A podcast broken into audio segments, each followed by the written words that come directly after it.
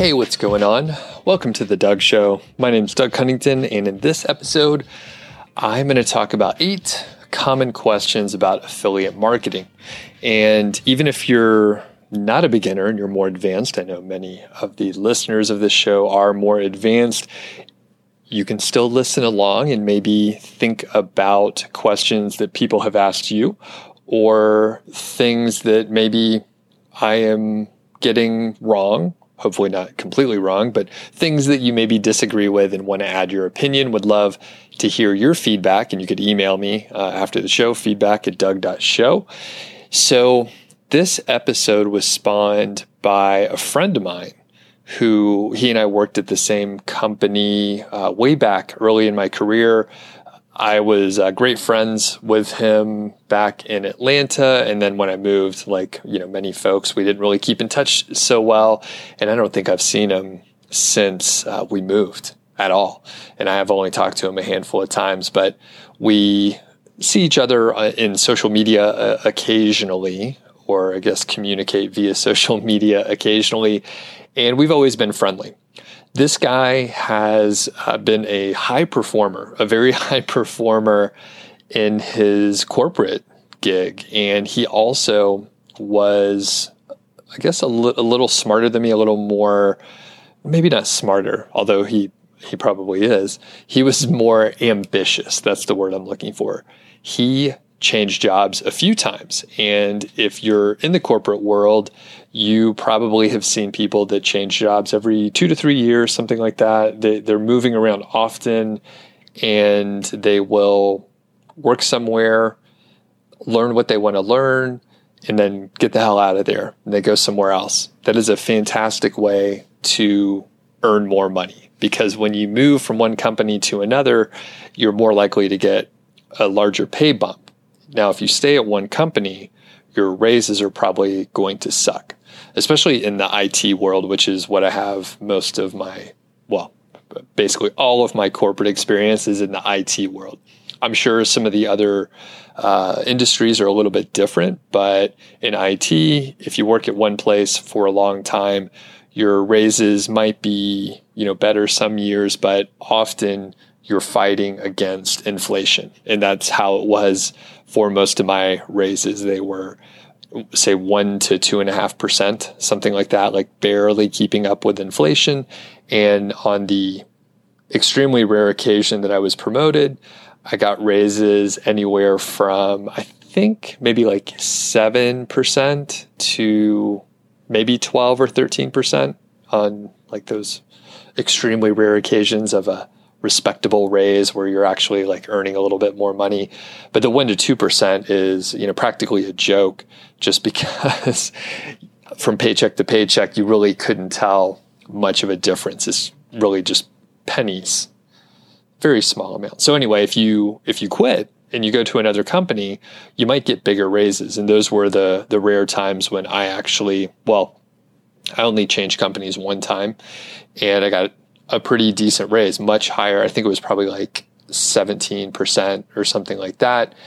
And the whole point here is my friend, he moved companies several times. So he was at a consulting company and then moved to another consulting company, did really well, a lot more uh, like mobily upward than me. He was promoted and got to be a director and he got out of consulting and actually worked you know in industry. So those would be you know non-consulting companies and he was actually the client at that point and had consultants working for him which is kind of cool. I've actually had a few friends do that and they really enjoy it sitting on the other side of the table and get to uh, mess around with the consultants and get them to do you know sometimes pointless activities. I mean they they don't frame it that way. But at the end of the day, that's what it turns out to be. Anyway, I didn't love consulting. Kind of interesting as a job out of school, especially when I didn't know really what the hell I was doing. And very, very strange industry overall. Okay. So my friend called me because he has been laid off three times in the last six years, even though he's working for some of the best companies in the world. Now, I won't mention the specific companies or obviously not his name or anything like that, but he still lives in Atlanta. And if you go look at some of the big world class companies that are based in Atlanta, those are some of the companies that he has worked for. So if you just think about that, some big companies based in Atlanta, which there's a lot, there's a lot of uh, big worldwide or national companies out of Atlanta. So he's worked at some of those places. He got laid off, even though he was a really a top performer. And, you know, part of the issue might be his salary, right? I don't know what he earns or what he was earning, but because he changed jobs multiple times, he was probably sort of on the higher end of the salary range for any place that he worked. So, all that to say, he has always kind of dabbled in, I, I didn't know this, but he dabbled in affiliate marketing back in maybe 2007 or 8, which was when I was still in Atlanta and he and I were hanging out. And I think, you know, maybe he picked up the four hour work week and did a little affiliate marketing. And I know he did a little drop shipping as well, just kind of testing the waters, but he never stuck with it because he was actually a good employee and worked really hard at his uh, day job. And he continues to do so. And I mean, I think one of my issues, and you could hear the disdain in some of the comments that I was making before about working in consulting. And well, not only did I not love it, but I would sometimes just say, hey, you know what? I'm not going to do that fucking shit. Like, are you, that, that's crazy. And really, it was when they were encroaching on my time. And this particular instance that I'm thinking of, it happened a couple times, but there was a, there was a company that I worked at and there was a lot of shift work. So I was asked to come in at you know four in the afternoon and work until midnight. It's rare that when I had like really late shifts, but a couple times I had the the overnight shift, and it's it's really it's tough. You know, it's tough to do, and I know some people have to do it. And I would be part of the team, and I would I would work those crazy hours. But when they asked me to come in, I think it was like Christmas Eve unexpectedly, I was like, nah, I'm not going to do that. So you guys could find someone else. And I said, I, I just, I'm not going to do it. I already have plans and this is crazy. And they said, well, you're not going to get a good review from this project.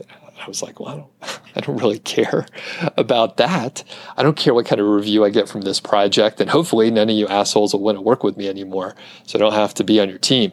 So anyway, that actually played out uh, exactly how I described it, where I didn't have to work with them anymore. And I assume some of the other people actually respected the fact that I said no. That's just me thinking of myself. But anyway, my buddy called me he's thinking, hey, I want to get into affiliate marketing. I want to get started. He sent me over eight questions. I, he and I had a nice conversation, and I thought, you know what? These are good questions that people do have. He also made me realize again how you're not really secure in a corporate job. And I know we, we probably all know several people that have been laid off if we haven't been laid off ourselves at some point in time. And it's just one of those things that may feel secure on a W 2 job or some sort of corporate corporate gig, but it it could be volatile as well. Things could change. I mean, the companies that he worked for, they weren't they weren't laying off tons of people. It was reorgs and other situations like that. So let's get into the questions here. Number one, what is a reasonable and conservative cash flow that a person can expect from affiliate marketing and a content website?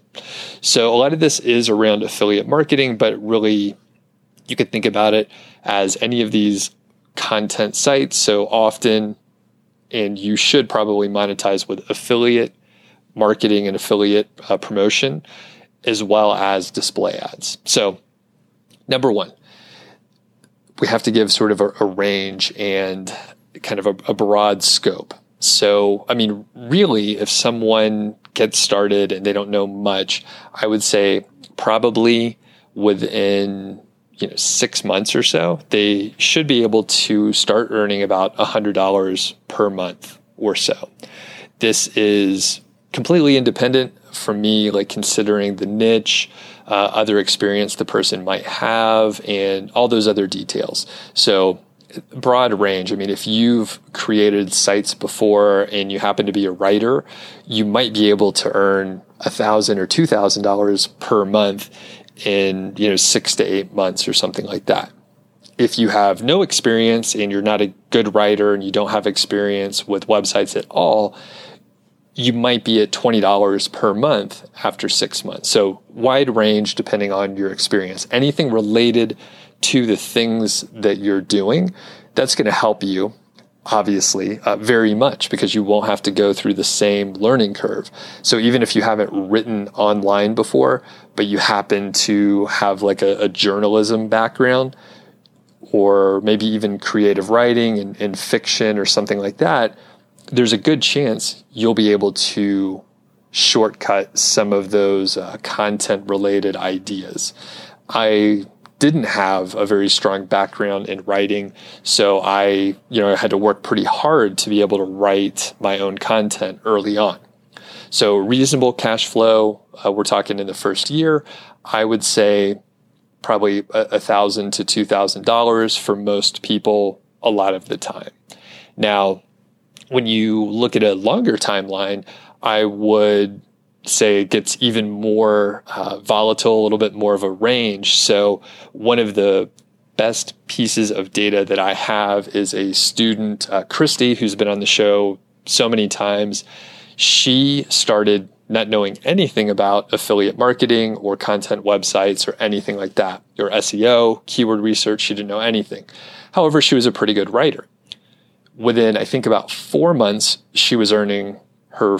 She hit her first hundred dollar month, and luckily, I've been working with Christy for about two and a half years, and she's earning roughly six to seven thousand dollars per month at the time that I'm recording this, which is well beyond any goal that she initially like thought she could reach. And she she mapped some things out. I mean, I think some of her reach goals were in this range. So she's actually achieved her sort of pie in the sky sort of goal, and it took about two, two and a half years or so. That said, she progressed and you know we can you can look back at the archives here and find all the interviews with christy but i interviewed her when she hit $100 $1000 2000 5000 Uh, on and on. And then this year, here in 2021, I've been getting monthly updates from her as we're trying to double the revenue that she's earning. And the site just keeps growing. And she's been, I mean, she's put so much time into it, but she has a you know really awesome asset and she's branching out into different areas. So all that to say is there's really almost no upper end. I also know people and folks email me sometimes and want to stay off the radar. They don't blog, they have corporate jobs, but I know at least two people who are earning, one of them's earning about 30K per month, mostly from affiliate revenue, but also from display ads. And then I have another person who's earning about 50K a month from mostly display ads. And these folks didn't know anything about affiliate marketing ahead of time. They really just got started and they just kept putting in more time and they got better and better. So honestly there's no upper end. One one thing that I'll say is a lot of times people will try to start multiple sites or like, ah, oh, this one hit $1,000. I think it's pretty much done. And the fact is, most sites never get anywhere close to their potential. They can grow so much larger and the effort that you put in to an individual site and the amount that you want to refine or you know sometimes people just put out a huge amount of content and they may have thousands of posts like 4 or 5000 posts and they just keep publishing more and more and more and through the sheer volume they hit these, you know, great levels of income. Next question How much time is required to get it established? So I, I sort of answered that implicitly before. So I would say roughly, you know, six months or a year. Now, when I first started, and I emphasize this to my buddy, when I first started in 2013, things were so much different. Things were a lot faster. Google allowed sites to rank more quickly. And if you added backlinks, let's say you got, you know, three or four backlinks, guest post or links other in another way, your rankings would potentially move in two, three, four days. I mean, it was fast. You got a link and you could adjust the anchor text potentially, like if you knew where the, the link was being posted and, and you maybe had a guest post and you could contact your your friend that was a blogger and say, hey, you know, can you change the anchor text? That would impact the rankings as well. Things have changed so much where you might get a lot of backlinks and really nothing changes for a few months. So it's it's very different now. The Google sandbox, whether you believe it, you know, explicitly or you just you know see sites that grow faster after they hit six months. I mean that's sort of the impact that we have. So six months 12 months that's really the the time that you have to spend getting it established. You'll get very little feedback very little positive feedback to encourage you to continue on. And that is you know part of the the deal. It's part of the not system but it's part of starting a brand new site, you're going to have to go through that period. There's some ways around it. You know, you can buy a site that, you know, maybe it's not doing that great in terms of traffic or earnings, but it's been around for a year or two and it's aged and there's some content on there and maybe it's not great, but you can improve it and add more. And maybe it has a few backlinks, but it's just not optimized in, in any capacity and someone has lost interest in it. Like that's a way to take a shortcut.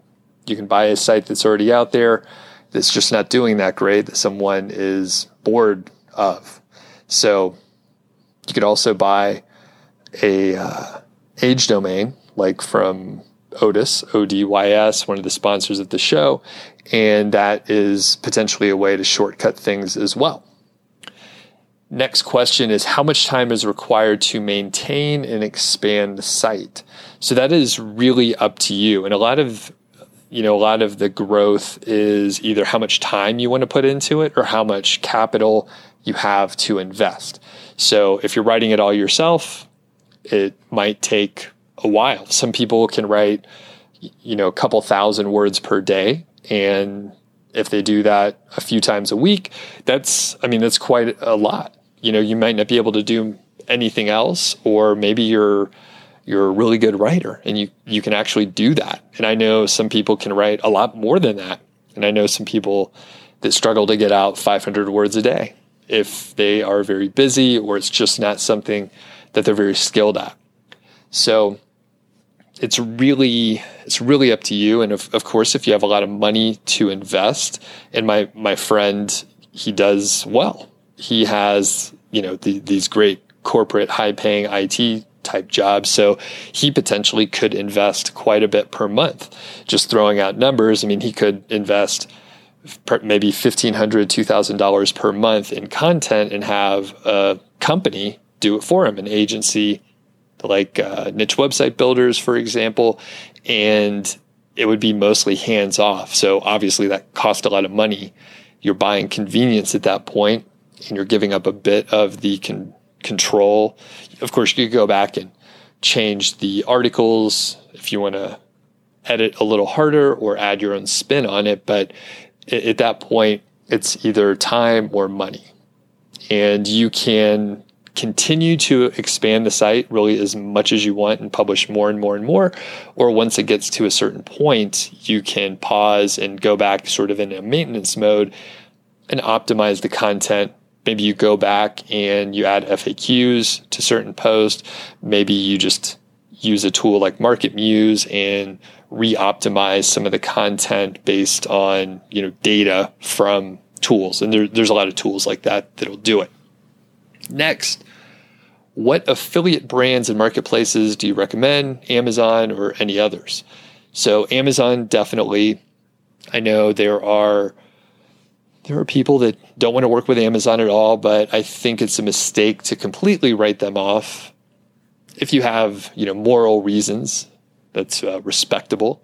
But there's people that purchase on Amazon all the time, especially like during COVID. I, I know there was there's people that just they would have a box delivered every day or multiple boxes per day, and if if you're in a you know I live in the Denver area, there's a big like warehouse here and a lot of very large cities have those. So you can literally order stuff and get it in a few hours or 24 hours.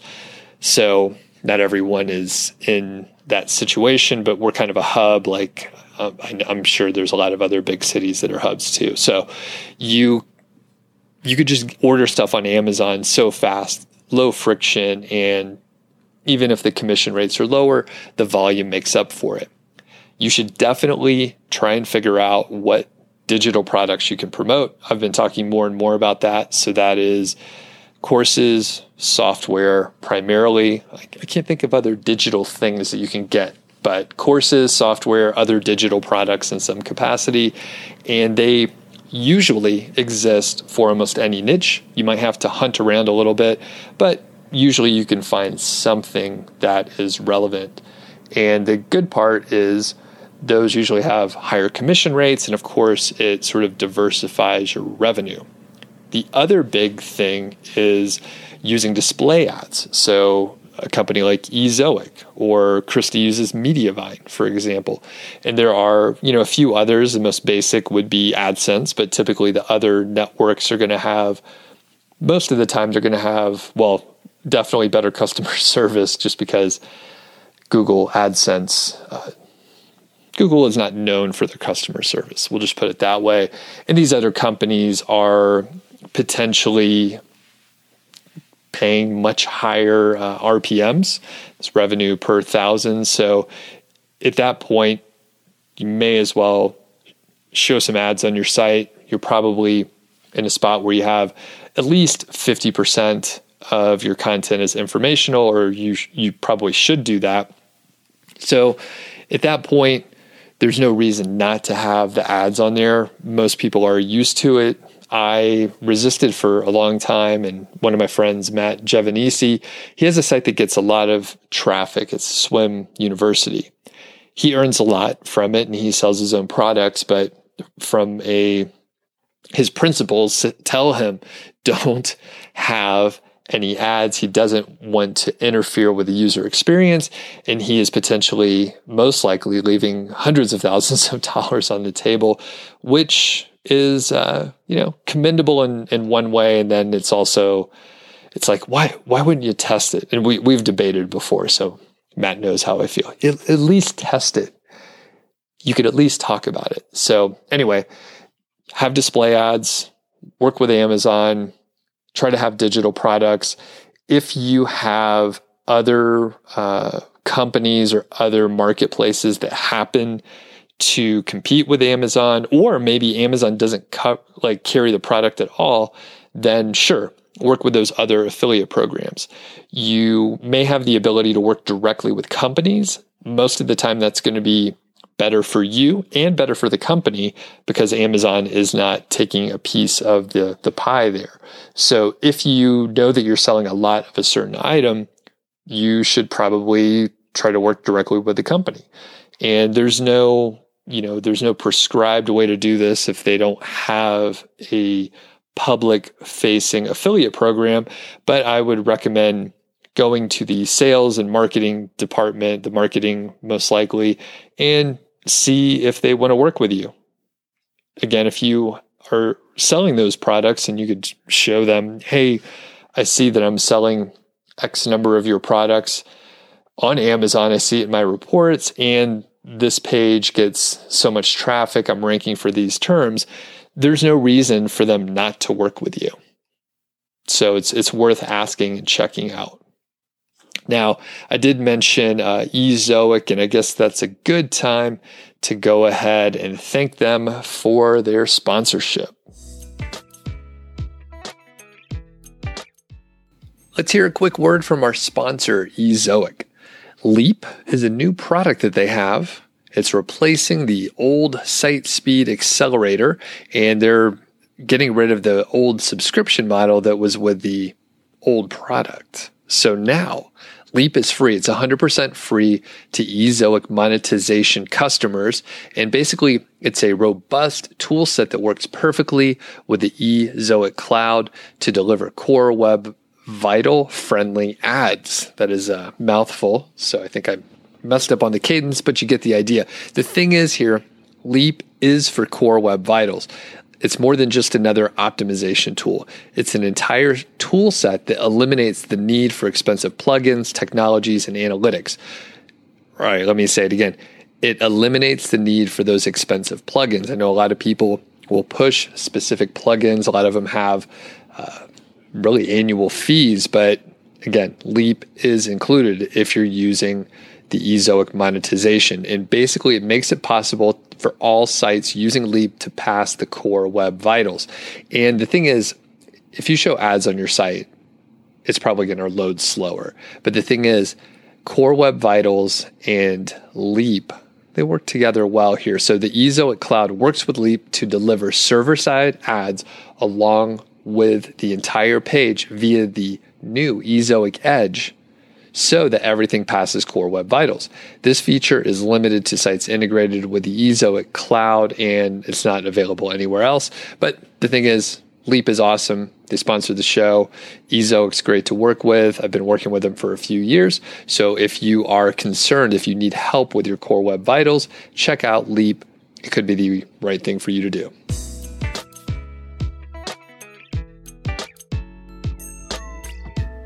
Next question is around the platform. So he asked, what type of site and platform do you recommend, a blog or anything else? So, yeah, I would say a blog on WordPress is sort of the standard. There are so many tools and, and, plugins and other resources for working within WordPress. So it is the right way to go he already had experience in WordPress, had a few websites and stuff, so that was not a big deal and pretty straightforward. Now, I know actually WordPress is seems like it's fairly straightforward to use, but I know from just looking at the bigger picture and some of the other things that you can do, WordPress is actually pretty tough to learn. It's no, that that's not that's not exactly right it's simple enough to learn, but it can get complicated fast, right? So if you start putting in a bunch of plugins, you may all of a sudden realize that you have some conflicts and things are screwed up. So it's easy to get started with WordPress, but I feel like there's probably like simpler solutions. And I mean, there's obviously many competitors out there. Your, uh, what, what is it, Squarespace. So I think that one's probably a little bit easier, but obviously you give up something, right? So if you're, if it's a little easier to use, you might not have as much flexibility in certain areas, or it might not be expandable in the same ways that WordPress is. So that said, I, I don't use anything else. I just use WordPress. I, just, I don't, I don't know.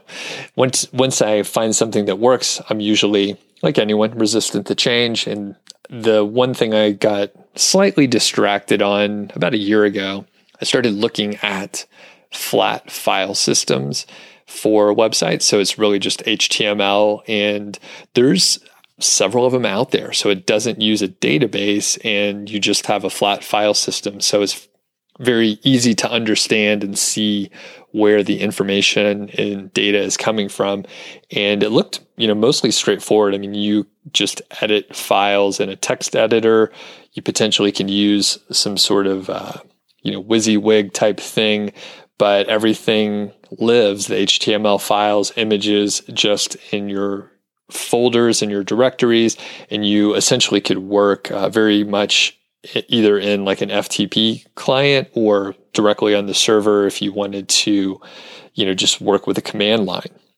getting very technical and showing my my nerdiness, but there was something nice about the simplicity and not having not having any plugins, not needing to use anything else and just having a lightning fast site because it's just straight HTML and you're not doing anything weird or anything too fancy. Turns out you can get a pretty nice implementation of WordPress with uh, some minimalistic thoughts and a, a, small theme and get essentially the same thing and it still loads pretty fast if you keep a lean website and you don't you know use a bloated theme and crappy plugins. So anyway yeah i can find a way to turn a simple answer into a very long one. So use use wordpress yeah.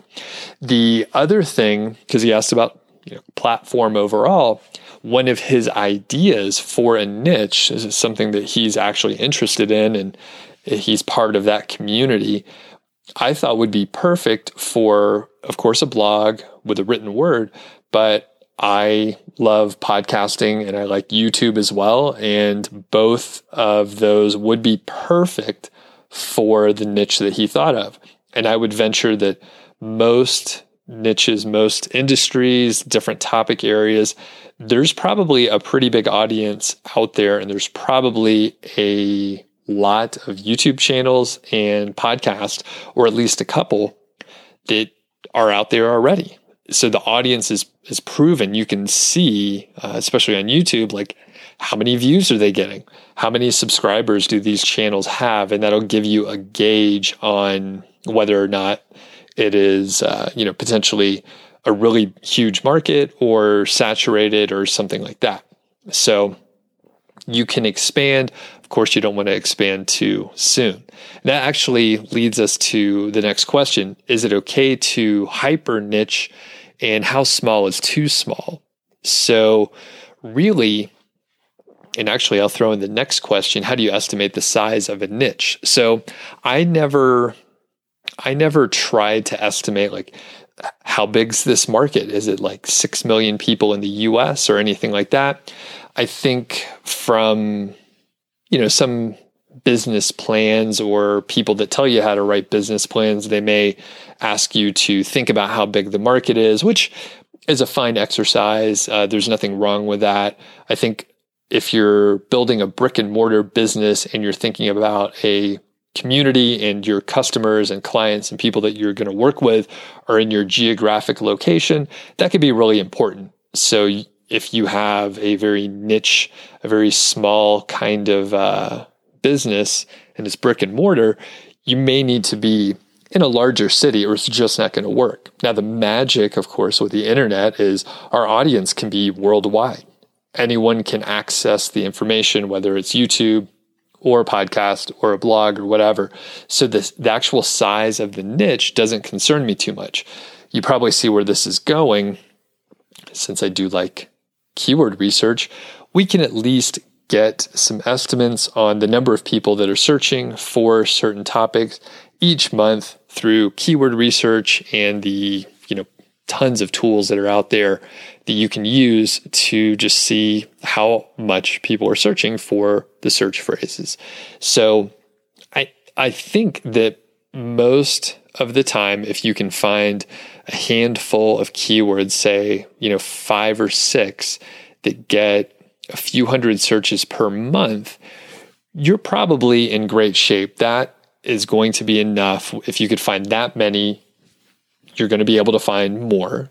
So if your initial keyword research provides you with, you know, five to 10 or 15 keywords that get a few hundred searches per month, or even uh, maybe a couple of those are 1500 or 2000, you'll find long tail keywords associated with those higher search volume terms. And you most likely will have enough people searching each month to have a website that is going to earn thousands of dollars per month. Sure, if it's a really cheap product, if you're looking at, you know, cheap pencils that cost pennies for each one and there's not many other products in that area, sure, you may have a hard time earning thousands of dollars, but if you're looking at things that cost you know, $50 or more, or maybe most of the items are about $50 and some of them are 15 if they're really cheap and economy style. And then there's a, a couple premium options that are $150. Most likely you'll be able to earn a lot more money than you expect. The other thing to think about is the tools that provide us with the search volumes are just estimates and you're probably going to get more traffic than you expect. Even if you even if you're going after a keyword that's maybe search for 10 or 15 times a month you're probably going to get a lot more traffic. And we've heard example after example on this podcast and you know other podcasts out there. Zero search volume keywords perform wonderfully now i've seen something kind of unusual on one of my sites it's a newer site basically, I'm getting the most traffic on a specific URL that is shocking. It's it's very weird. I don't look like I'm ranking for anything on that page if you analyze the site with Ahrefs or SEMrush.